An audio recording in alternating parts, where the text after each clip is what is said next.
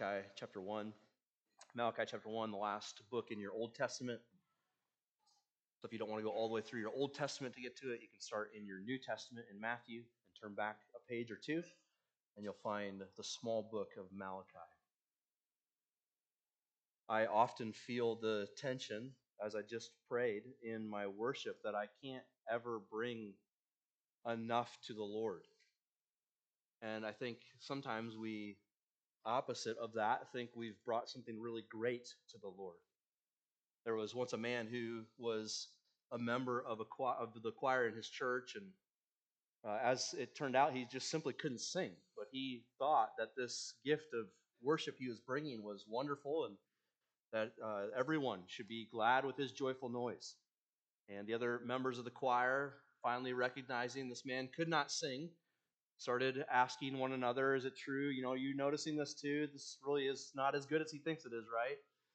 And so eventually, you know, a few of them would go to him off and on and say, you know, hey, what about Awana? You know, they need some help. And uh, or, or, how about kids ministry during the church service? That needs some help too. And no, no, I, I'm in the choir. That's my thing. So eventually, they went to the choir director and they're like, listen, we're we can't keep doing this. This guy's got to go, or we can't serve with him. And so the choir director said, fine, I'll go talk to him. Went and talked to the guy and tried to convince him that there was probably better ministry in the church for him to do, better ways for him to worship the Lord. And no, no, this is my thing. I, I, I sing. I love singing, and I, this is my offering to the Lord. And so the, the choir director, beside himself, went to the pastor and said, Listen, either you deal with this or all the choir is quitting, and he'll be the only one singing. And so the pastor went to the man and was talking to him and trying to draw out, you know, you probably should find something else to do. And and the guy finally said, Listen, I, I feel like you're trying to get me to not sing in the choir. What's wrong? And, and the pastor finally just got very direct and he said, Well, I mean, lots of people have just told me you really can't sing. And the man kind of paused for a minute and he looked at the pastor and said, Well, that's nothing. I've had 50 people tell me you can't preach and you're still doing it. Sometimes in our worship, we bring offerings that we think are better than they actually are. And indeed, that's true of the sermon you're about to hear. We come to a text that exposes the worthless nature of worship being led by priests in Malachi's day who were going through the motions of worship. And in the motions of worship, they grew weary. And frankly, God grew weary of their worship. And so God compels Malachi, gives him a word to speak to these priests. And even in the directness of this confrontation, God mercifully draws them out through questioning, as you'll see. Starting in verse 6 of Malachi chapter 1, God says through his prophet, A son honors his father, and a servant his master. If then I am a father, where is my honor? And if I am a master, where is my fear? Says the Lord of hosts to you, O priests who despise my name. But you say, How have we despised your name? By offering polluted food upon my altar. But you say, How have we polluted you? By saying that the Lord's table may be despised. When you offer blind animals in sacrifice, is that not evil? And when you offer those that are lame or sick, is that not evil? Present that to your governor. Will he accept you or show you favor? says the Lord of hosts and now. Entreat the favor of God, that he may be gracious to us. With such a gift from your hand, will he show favor to any of you? Says the Lord of hosts. Oh, that there were one among you who would shut the doors, that you might not kindle fire on my altar in vain. I have no pleasure in you, says the Lord of hosts, and I will not accept an offering from your hand. For from the rising of the sun to its setting, my name will be great among the nations, and in every place incense will be offered to my name, and a pure offering. For my name will be great among the nations, says the Lord of hosts. But you profane it when you say that the Lord's table is polluted, and its fruit, that is, its food, may be despised. But you say, What a weariness this is, and you snort at it, says the Lord of hosts. You bring what has been taken by violence or is lame or sick, and this you bring as your offering. Shall I accept that from your hand? says the Lord. Cursed be the cheat who has a male in his flock and vows it, and yet sacrifices to the Lord what is blemished. For I am a great king, says the Lord of hosts, and my name will be feared among the nations. It is not my design that I preach on worship on Super Bowl Sunday, just to be clear about that. This was God's schedule for our very hearts. Malachi starts his prophecy by addressing their core problem. We saw that last week.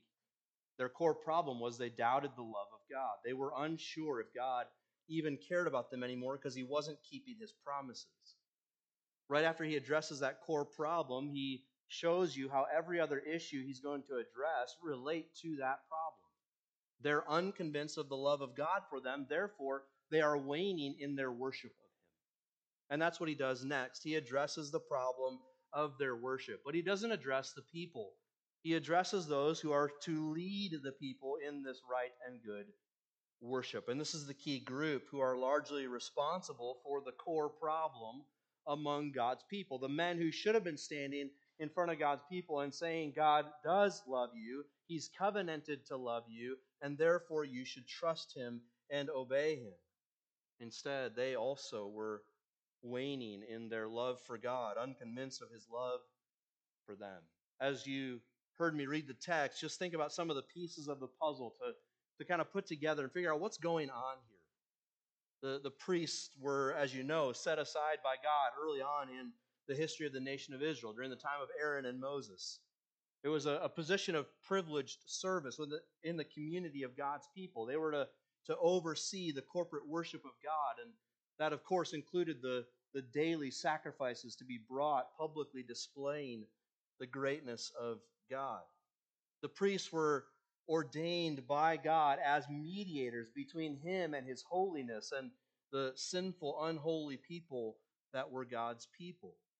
You know and remember they were given strict requirements of what this was to look like, how they were to serve, what they were to wear, when they were to serve, what was to be accepted as an offering, what was to be rejected, when they could offer it, how they could offer it, what they were to do with the different parts of the animal as they offered it for the different sacrifices they offered. It was a very prescribed and precise prescription from the Lord for service and public worship. Namely, they were not to bring animals that had any noticeable flaw. They were not to bring animals that were lame or sick or physically marred in any way. On top of that, they were to wear specific clothes that also were not physically marred in any way. They were to evidence by how they looked that they were pure, and in one sense, perfect. And this is all a privileged position in God's kingdom work in the nation of Israel, and these men are chosen by God to do it. This is not something these men signed up for or tried out for to see if they could light a better fire than the next guy or, or kill a goat in a better way than the next guy. No, this was prescribed to them through heredity. They were assigned this office and this task through their forefathers, Levi and Aaron. In other words, they were chosen by God very clearly for this very specific and unique role. And in this unique role, they were to function well in presenting God to his people and his people to God. But you remember, almost from the outset, there was trouble, right? After the, the services of consecration in the book of Leviticus, and Aaron and his sons are all consecrated and set aside to the work of, of the sacrificial ministry as priests. Aaron's sons, Nadab and Abihu, rise up and, and probably motivated by a love for the Lord and overwhelmed by all the, the glory they see in the service in the temple and the coming of the Shekinah glory into the uh, on, on top of the Ark of the Covenant. They're provoked to, to grab strange fire and to, to offer some kind of strange sacrifice before the Lord. And you remember, they then quickly became the burnt offerings. God brought fire from heaven and dealt with them quickly and judiciously and dramatically. God meant business, He meant what He said. He meant for them to follow every part of every command He had been given. Now, you think with a start like that, that if you're going to serve as priest, you're going to kind of always have on your mind don't be Nadab. Don't be Abihu. Whatever you do, don't do that. But you you know the rest of the history, right? You remember the sons of Eli? You remember how awful those men were? I, I won't even say in mixed company some of the things they did at the temple for their own wicked lusts. God sent a man of God to Eli, which is ironic because Eli was supposed to be the man of God for the nation of Israel as the high priest. God sent a man of God to talk to the man of God about what he was doing wrong. And he says this in 1 Samuel 2 27 Thus says the Lord, Did I indeed reveal myself to the house of your father when they were in Egypt, subject to the house of Pharaoh? Did I choose him out of all the tribes of Israel to be my priest, to go up to my altar, to burn incense, to wear an ephod before me? I gave to the house of your father all my offerings by fire from the people of Israel. Why then? Why then do you scorn my sacrifices and my offerings that I command for my dwelling? And honor your sons above me by fattening yourselves on the choicest parts of every offering of my people, Israel. That was early on in the kingdom days. Later on in the kingdom days, God raises up Ezekiel the prophet to confront his erring, idolatrous people and to tell of a day when God would bring judgment. And as he does, he confronts the priests with much the same words. Listen to this from Ezekiel. This is Ezekiel 22 26. Her priests have done violence to my law and have profaned my holy things. They have made no distinction between the holy and the common, neither have they taught the difference between the unclean and the clean, and they have disregarded my Sabbaths, so that I am profaned among them. Ezra and Nehemiah, these are post exile prophets. That's Ezra pre exile, telling about what was coming or during the exile. The nation of Israel taken out of their land and taken to Babylon and made prisoners because they were idolatrous. 70 years later, they come back to the nation of Israel. They rebuild Jerusalem under the ministry of, of Ezra and Zerubbabel and Nehemiah. And even then, listen to Ezra and Nehemiah as they say essentially what Malachi says Your priests are profaning my altar and despising my name. In fact, it's so bad by the time Malachi writes that Malachi says, represents God saying, it'd be better if you just shut the doors. It'd be better if he just stopped than to come and worship me in such a wearisome and worthless way. Not only was God weary of it, though, but the priests were also. They were saying in verse 13, as you noticed, what a weariness this is. They were snorting their nose at it. In other words, they were huffing about it. Got to do that again. Another sacrifice to make, a, another offering to give. It's the same word used in the book of Numbers to describe the children of Israel and all their hardships as they wandered through the wilderness. They were weary in their wandering. Now the priests are weary of their worshiping. You see, maintaining the machine of, of public worship had become an exhausting burden for the priests to carry, and they were weary of worship. So I wonder, I think the question on the table for us this morning from this text is how do we avoid this? I don't want to be these guys. You don't want to be these guys. How do we avoid getting weary of worship? And how do we avoid God being sick of our pathetic and worthless worship? How do we avoid being weighed down with the drudgery of maintaining the machinery of worship? Now, obviously, we don't live in Malachi's day. We don't bring animals to church to sacrifice them in worship. Unless you're in Africa, you can carry an animal on your neck during a, worship, a wedding service. But we do have human priests, not like they had, as mediators serving between us and our God. We don't have that. These sacrificial animals served as signposts on the road of revelation, which point past themselves. You know this, but I remind you again. These animals are, are not the end, they're the means to the end. They're pointing forward to something greater and better, to a, a perfect and greater sacrifice.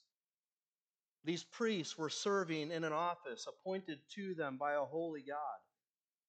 and yet their imperfect and hopefully obedient service was a picture of a coming greater priest who would offer the perfect sacrifice, which is why it was so important for them to take their job seriously, because they were representing what God was going to do through his son. And so if they're going to take in a lame or blind or sick animal, they're minimizing what that points ahead to the perfection and sinlessness of Jesus, the Messiah. They're also minimizing the holiness of the God they worship, obviously. They're saying of this God that his commands don't really matter. His, his holiness is, is really a matter of your own interpretation. His command and his pronounced judgment are things that you can, you can kind of just toy with, and they probably won't come upon you. These sacrifices they brought under the law's system, you know, could never take away sin. That's not what their point was. Their point was to cover sin as they looked ahead to a final and full, sufficient sacrifice. To one who would come as the Lamb of God, who would give his life as a ransom for many, one who would, who would lay down his sinless life as a atoning sacrifice for all of our sins. These priests were daily reminded that their sin was egregious before God and demanded the blood of a substitute to cover them. And they were daily burdened with the weight of, of costly sacrifices, pure males in their flock, as they offered to God structured worship. We're on the other side of the cross, right? Now we look back and we see that this sacrifice has been fully made. We see our great high priest, Jesus of Nazareth, who in sinless perfection became our sufficient sacrifice. That's what Hebrews 9, 11, and 12 says. But when Christ appeared as a high priest of the good things that have come, then through the greater and more perfect tent, not made with hands, that is, not of this creation, he offered once for all into the holy place, excuse me, he entered once for all into the holy places, not by means of the blood of goats and calves, but by means of his own blood, thereby securing an eternal redemption. Friend, that is our only hope. That is the glorious gospel of Jesus Christ. That is the only way you can be right with a holy God not by any sacrifice you make, not by any blood you shed, not by any obedience you offer to the Lord. None of that will cover your sins. None of that will redeem you from your sin debt. The only hope you have, the only hope I have, the only hope the Mahdi people have in Africa is Jesus the Christ, who entered once for all into the perfect Holy of Holies, the heavenly holy place, on the entrance cost of his own blood, and thereby made eternal redemption so that we can be forever freed from our sin, forgiven from our sin, and made right with our God. Because this is true, we now live lives that are Paul says, living sacrifices. All right, I'm walking you through ABCs of, of doctrine, but this is important because you can't, it's so easy to come to an Old Testament text and read yourself into Malachi 1. You ought not do that. You're not there. It doesn't mean it doesn't apply to you, it does. But let's get the, the facts straight first. We don't offer these sacrifices like they did in Old Testament days, but our lives are now living sacrifices based upon the ultimate sacrifice, Christ Jesus our Lord. And because of his mercy and grace and forgiveness, we are compelled to give ourselves as sacrifices unto him. Peter talks about us like living stones being built together into a spiritual house. He says Jesus Christ is the chief cornerstone, and we're living stones being placed together in this structure. And in this building, we become a royal priesthood.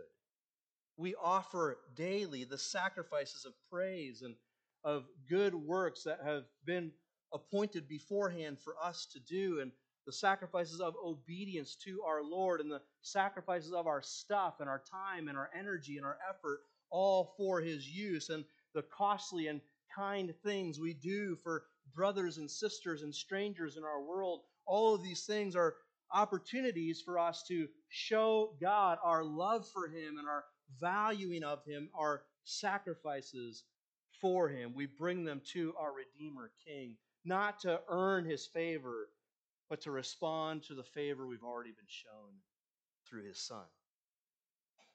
But even here, even in that glorious position, worship can become wearisome.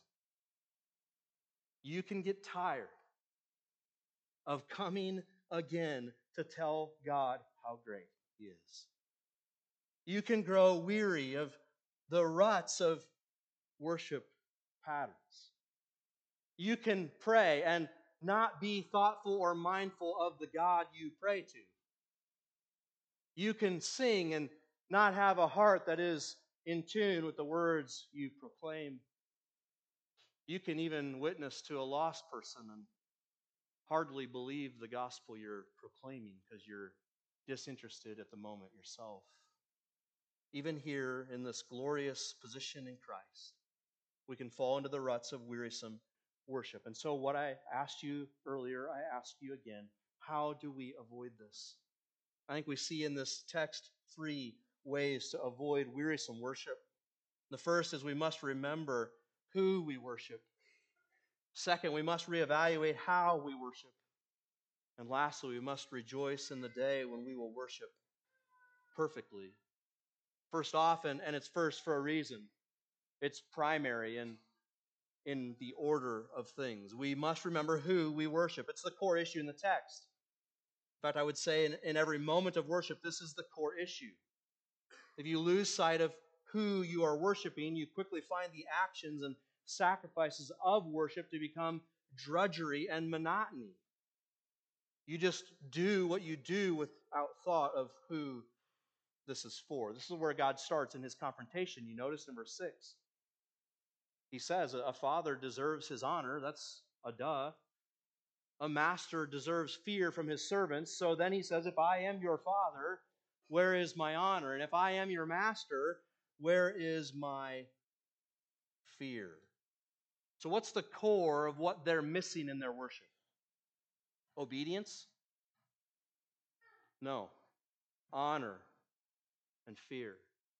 Honor and fear would direct them to obedience, but they, what they were missing in their worship that made it wearisome to God and wearisome to them was fear and honor. A word for honor in the original is a word that speaks of the heaviness or the weightiness of a thing. It's often translated as glory in the Old Testament. In an agrarian society, which many of you know, weight matters. Weight makes something more valuable. If it's a weightier grain in the same space, it means more, it has more value.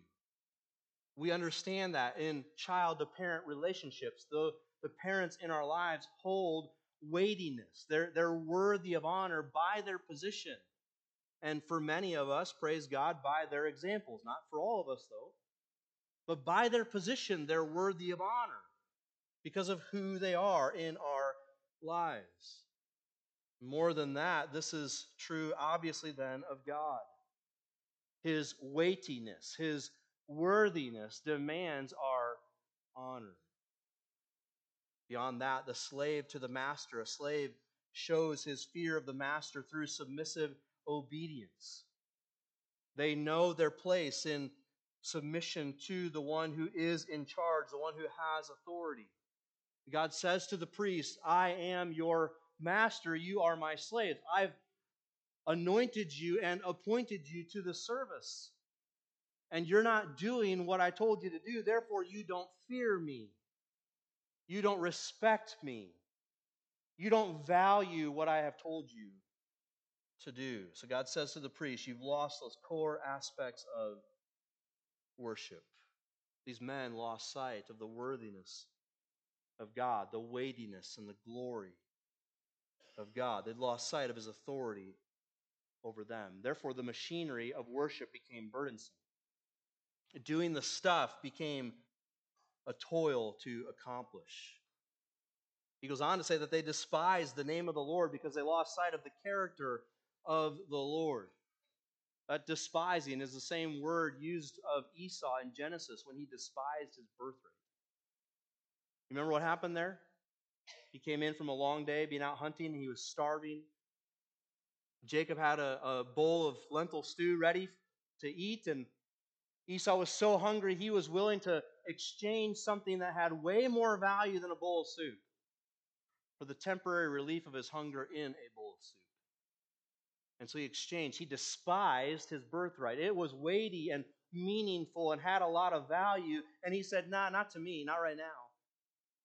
That's what these priests are doing. They're despising the honor, the value, the weightiness of God.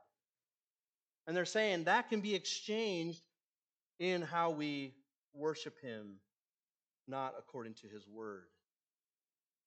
You notice how the Lord reveals Himself in verse 6. He calls Himself the Lord of hosts. He uses that title again in verses 8 and 9 and 10 and 11 and 13 and 14 and a bunch of, rest, of the rest of the time throughout the rest of the book. It's one of the most common titles used throughout Scripture, but it's especially concentrated in the prophets. In fact, it's used in 1 Samuel and then a little bit in the Psalms and then largely in the prophets. It's a, a name that identifies God as Lord over all things, Lord over all of the heavenly and earthly beings he has made. It's a title used of God in context of his conquering power on behalf of his own people.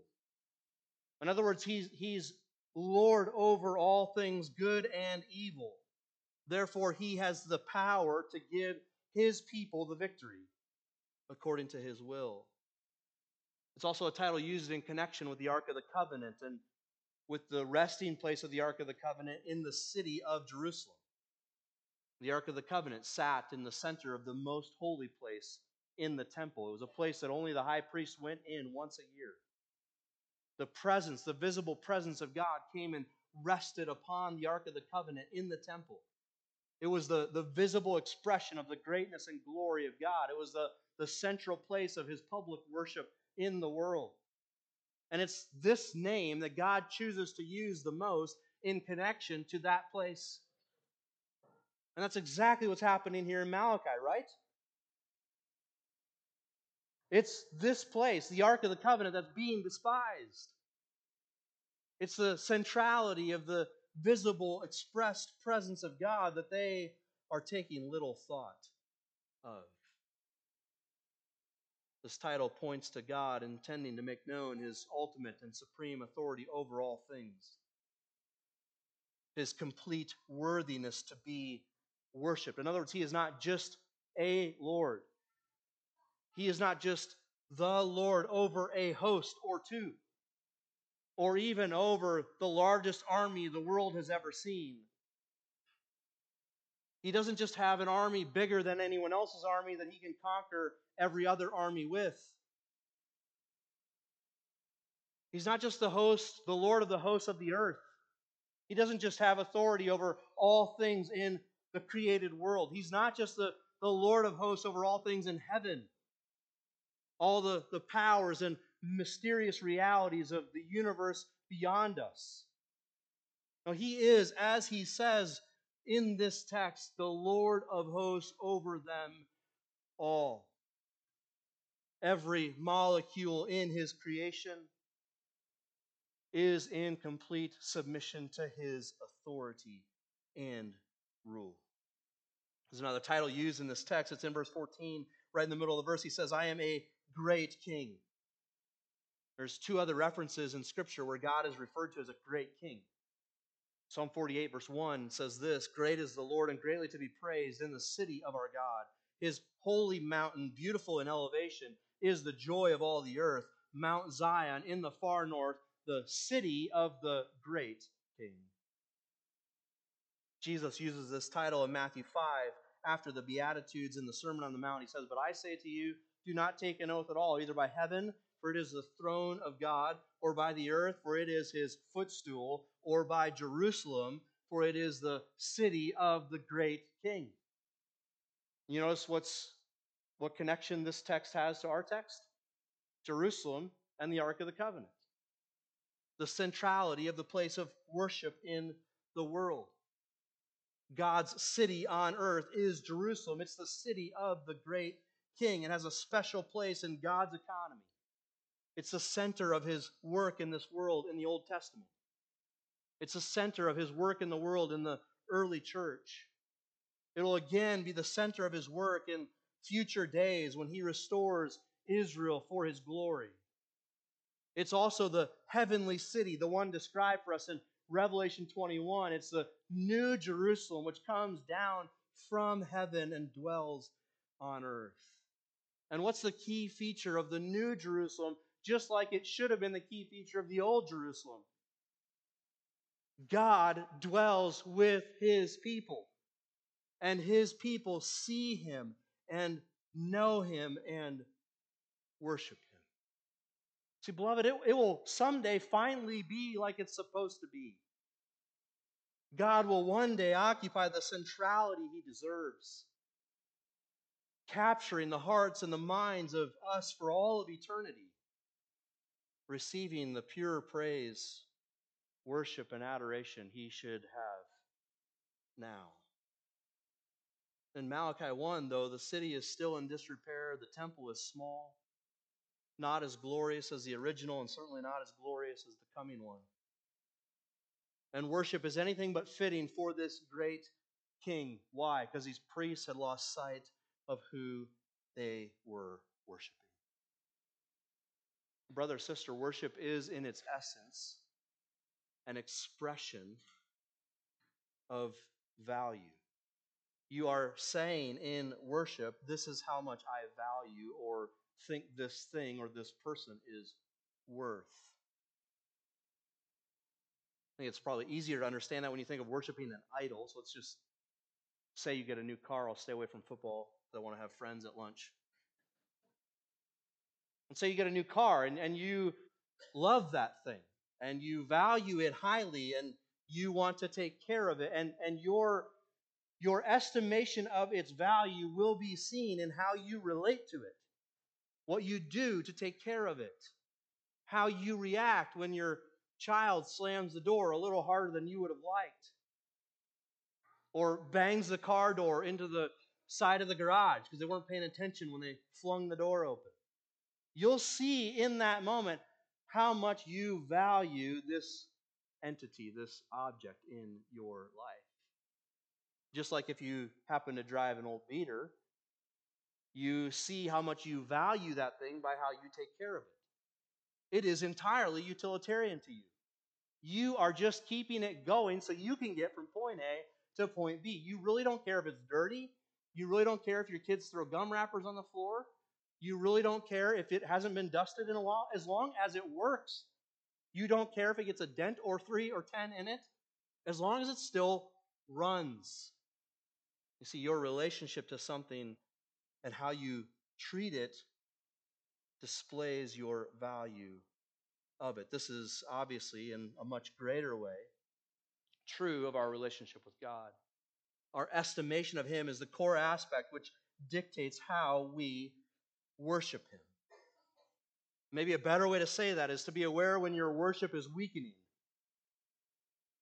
when you're flaming out in your worship of the Lord, when your heart simply isn't in it, when frankly you'd rather watch TV than serve a brother or sister who needs help. What's the answer there? What's the core problem? Do you need to just suck it up and get going? Need some spiritual flagellation? You need to beat yourself up and, and get yourself together and pull yourself up by your bootstraps and get off the couch and go serve that brother or sister in need? Is that the core? No, the core issue is you have lost your view of the greatness of God. You in that moment think more of you than you ought and less of him than you should. You've given too much weight to the wrong things.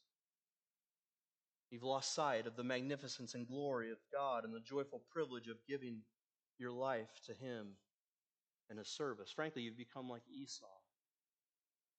He valued a bowl of soup over an inheritance given to you by your father.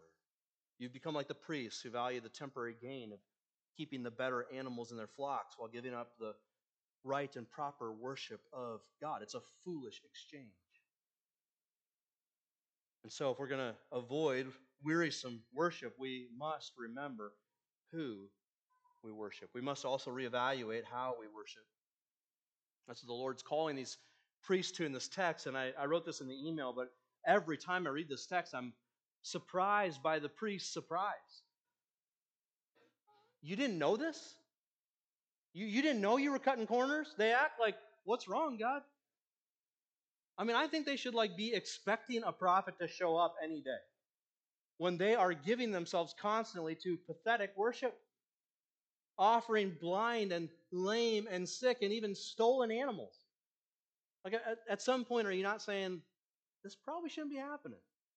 I probably shouldn't do this. God really probably deserves more, but they had done it for so long and so often it had become habit for them and they just didn't see it.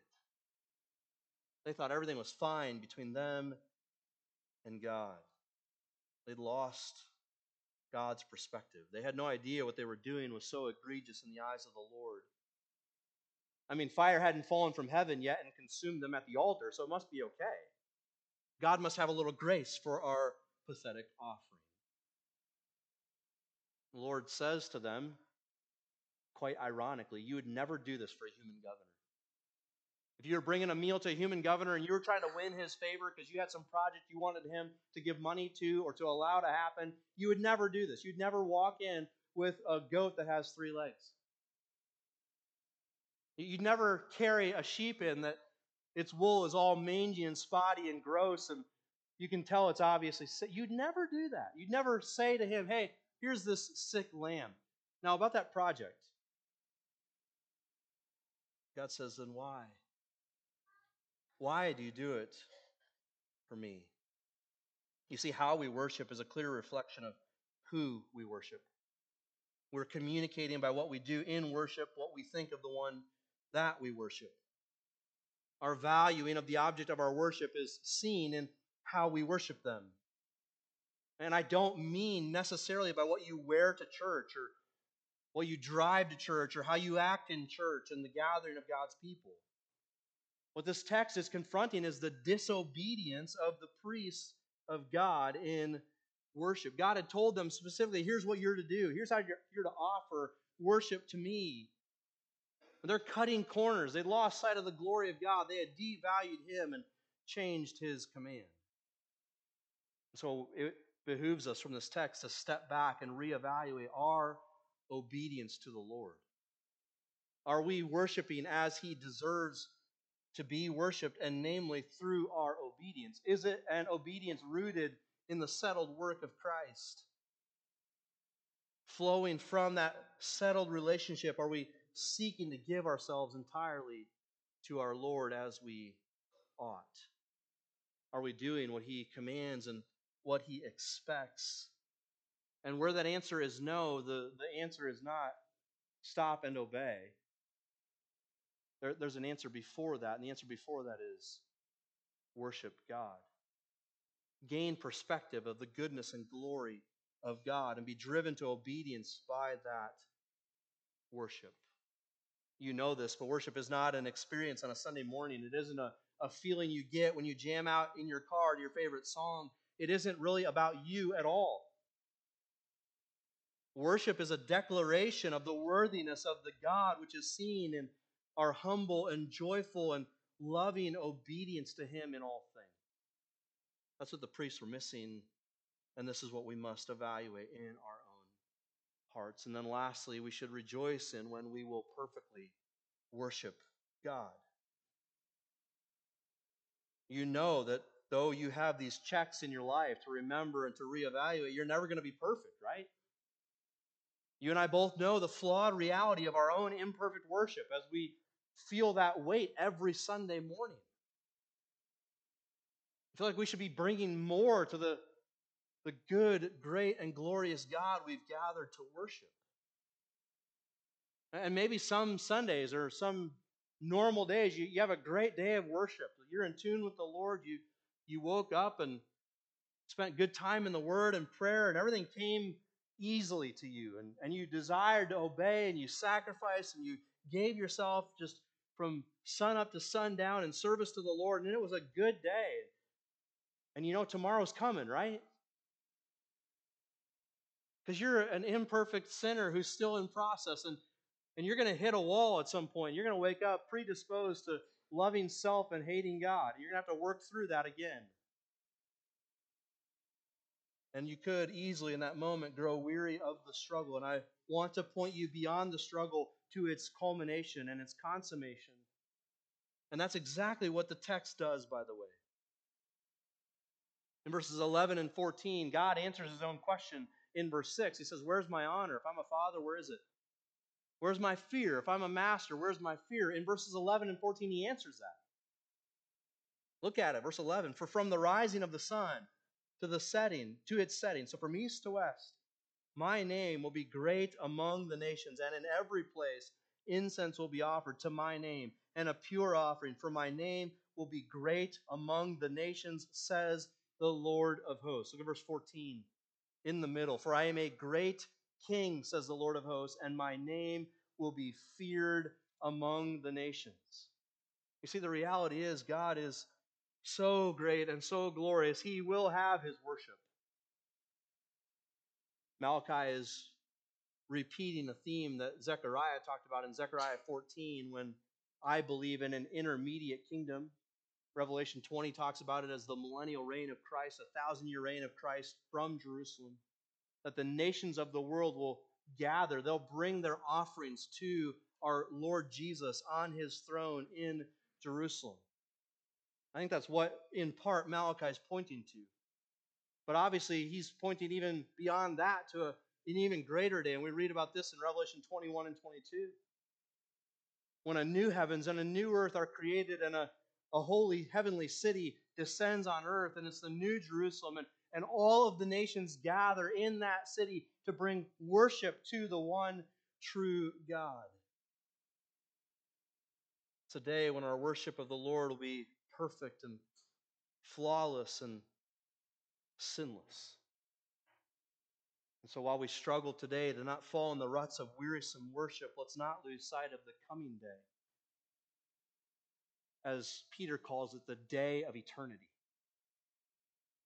When we will worship with no veil on our face and no barrier between us and our Lord. We will see him in his beauty and his glory, and we will forever declare his praise. Revelation 22 describes it this way No longer will there be anything accursed, but the throne of God and of the Lamb will be in it, and his servants will worship him.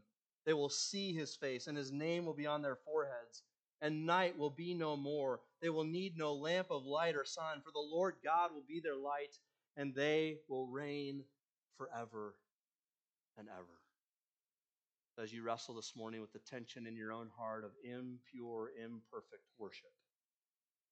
Remember who you worship. Reevaluate how you worship.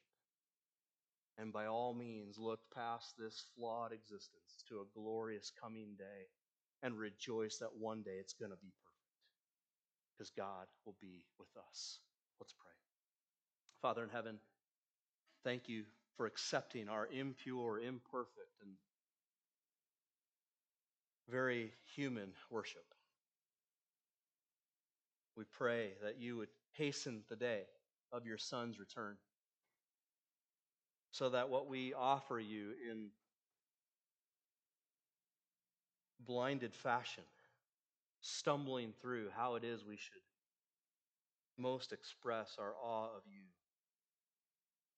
that that would be taken away, the veil would be removed, and we would see you as you are and be like you as you are. So, Lord, our hearts long for that day. And until then, would you help us to worship you, not just when we're together, not just in singing together and praying together, listening to your word explained together, but Father, would you compel us to worship you with every part of our lives? Would you remind us this week of your greatness and your glory? And would you help us to offer you the worship you deserve? In Jesus' name, amen.